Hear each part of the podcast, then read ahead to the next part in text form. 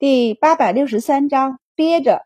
小钱是上街买了鱼，加了些周满送回来的药包，熬了汤，和郑氏一起送到了医署。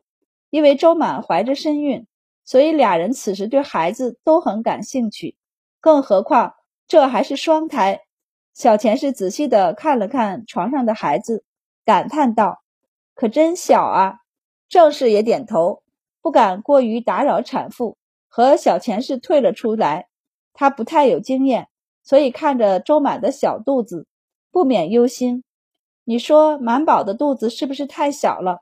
小钱氏却很有经验的道：“不小了，第一胎都不太大，我看着正合适。”郑氏就放心了，看了一圈医嘱，忍不住问道：“这医嘱收了这么多稳婆，以后岂不是有很多产妇来此生产？”周满道。希望吧，不过他们是来学习的。我其实就是想让更多的人过来学习孕期和养育孩子的知识。以后再想留住稳婆，那就得花钱了。不过他们大夫也会接生就是了，就是怕产妇们不太愿意让医署的大夫接生，毕竟不是每个医署都正好有女大夫的。罗家娘子喝了汤，很快就下奶了。两个孩子用力的吸了吸，就吸出来了，都吃得满头大汗。周满见有用，便摸了摸罗家娘子的脉，给她抓了两包小小的药包，交给罗婶子道：“熬汤的时候放进去一起熬，这是下奶和强电的药包。”罗婶子愣愣的接过，问道：“这熬什么呢？也是鱼汤吗？”周满道：“鸡汤和骨头汤都可以。”你看产妇喜欢吃什么，随便熬吧。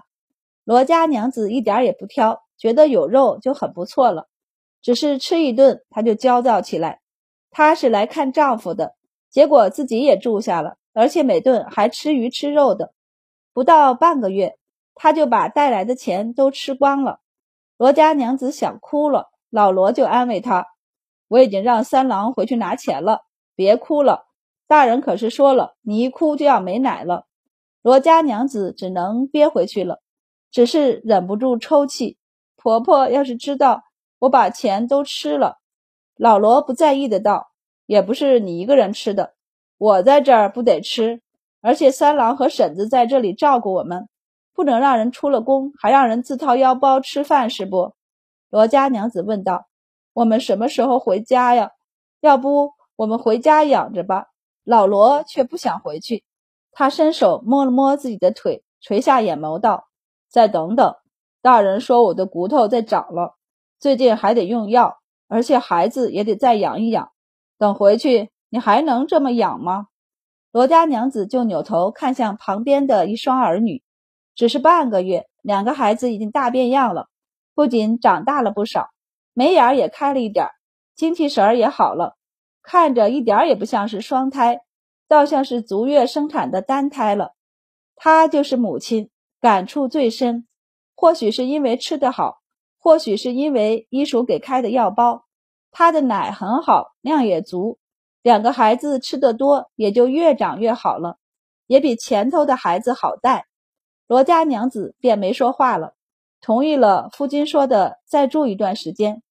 结果回去的罗三郎没带来钱，第二天。倒是带来了一帮人过来，他的公婆也来了。大吉看到医署里涌进这么多无关人员，不由站在了周满的身侧。罗婆婆已经打定主意，今天无论如何要把俩人接回去，所以一脸凶悍地看向周满身边的田大夫三个，他直接冲他们去，一屁股坐在地上，对着他们抬手就要拍大腿。站在边上的周满突然道：“你对错人了，我才是属令，他们是我手下。”罗婆婆的手就僵在了半空中，一口气憋在喉咙里，下不去，上不来。她调整了一下，手一动就要拍下去。周满突然重重的叹息一声道：“我知道了，你们是来接他们出医署的，是不是？”罗婆婆憋屈的应了一声：“是。”然后手抹了一下眼睛，就要哭。周满已经点头叹息道：“那就接回去吧。不过有几句话我要叮嘱你们：罗婆婆的哭声也给憋住了，半晌出不来。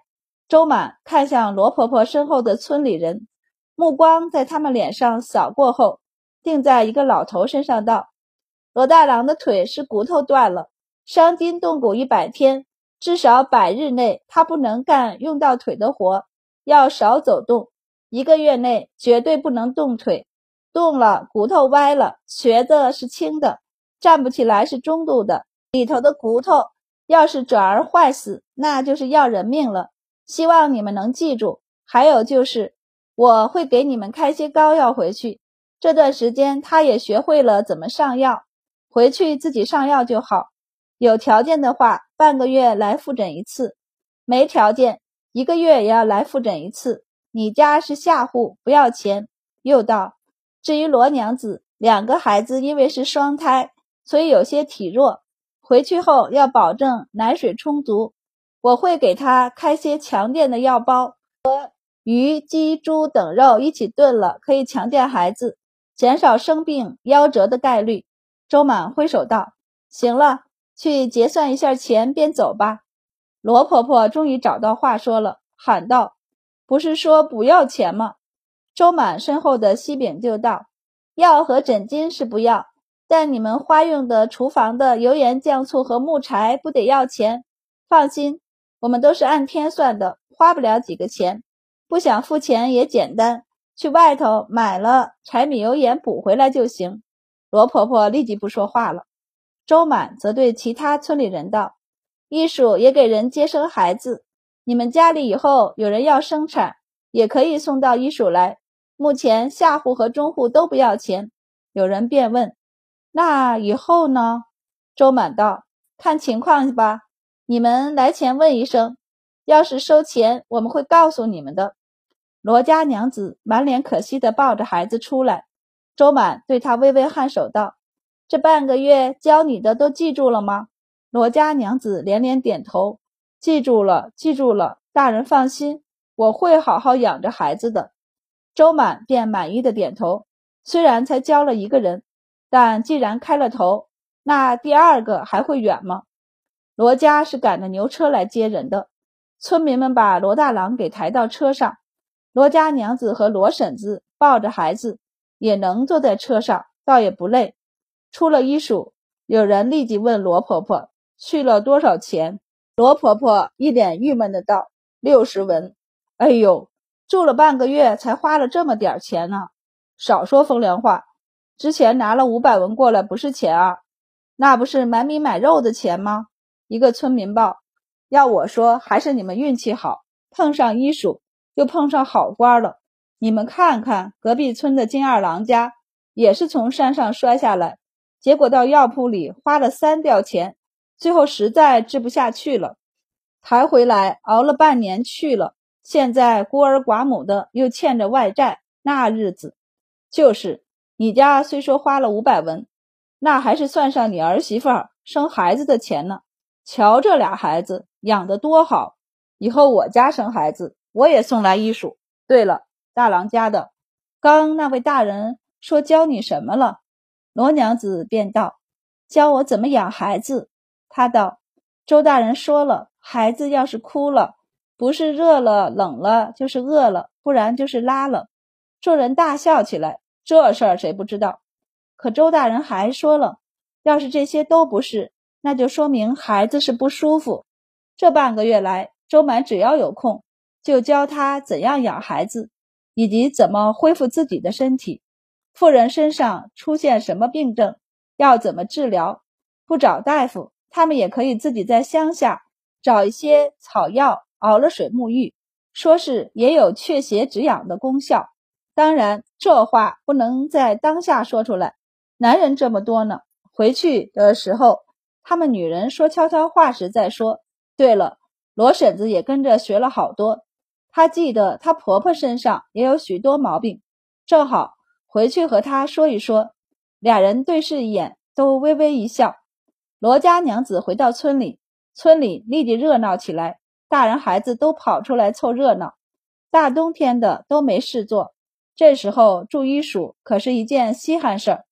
不管是摔断腿治伤不要钱，还是罗家娘子跑去县城医署里生孩子，还是生的双胎，那都是稀奇事。